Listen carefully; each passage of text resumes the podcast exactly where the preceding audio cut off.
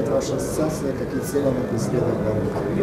Э, наша ассоциация объединяет производителей и российских производителей и разработчиков э, в принципе электронной аппаратуры и приборов, и особенно э, телеком оборудования. Ну, понятно из того, что э, это российские разработчики и производители, мы занимаемся тем, что пытаемся формировать рынок для российских разработок и продукции, естественно, в первую очередь для инновационных разработок. Мы участвуем активно в экспертном совете при Минпромторге, который занимается селекцией российского оборудования в сфере ИКТ. Скажите, пожалуйста, по вашему мнению, какие сегодня есть инструменты законодательного нормативного государства для развития производства ИКТ оборудования в России?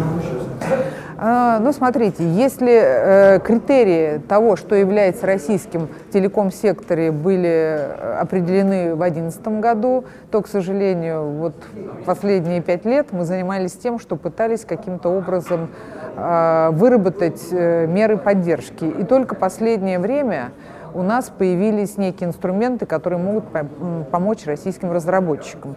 А если брать в широком смысле, это первым вышло постановление, которое определяет э, использование российского ПО. Э, российским считается ПО, которое э, входит в реестр российского э, продукта. И следующим вышло постановление правительства о госзакупках радиоэлектроники, так называемый третий лишний. То есть если на тендер приходят две заявки с, Росси... с различными российскими продуктами, то третьи последующие заявки для а, зарубежного отпро... продукта будут отклоняться.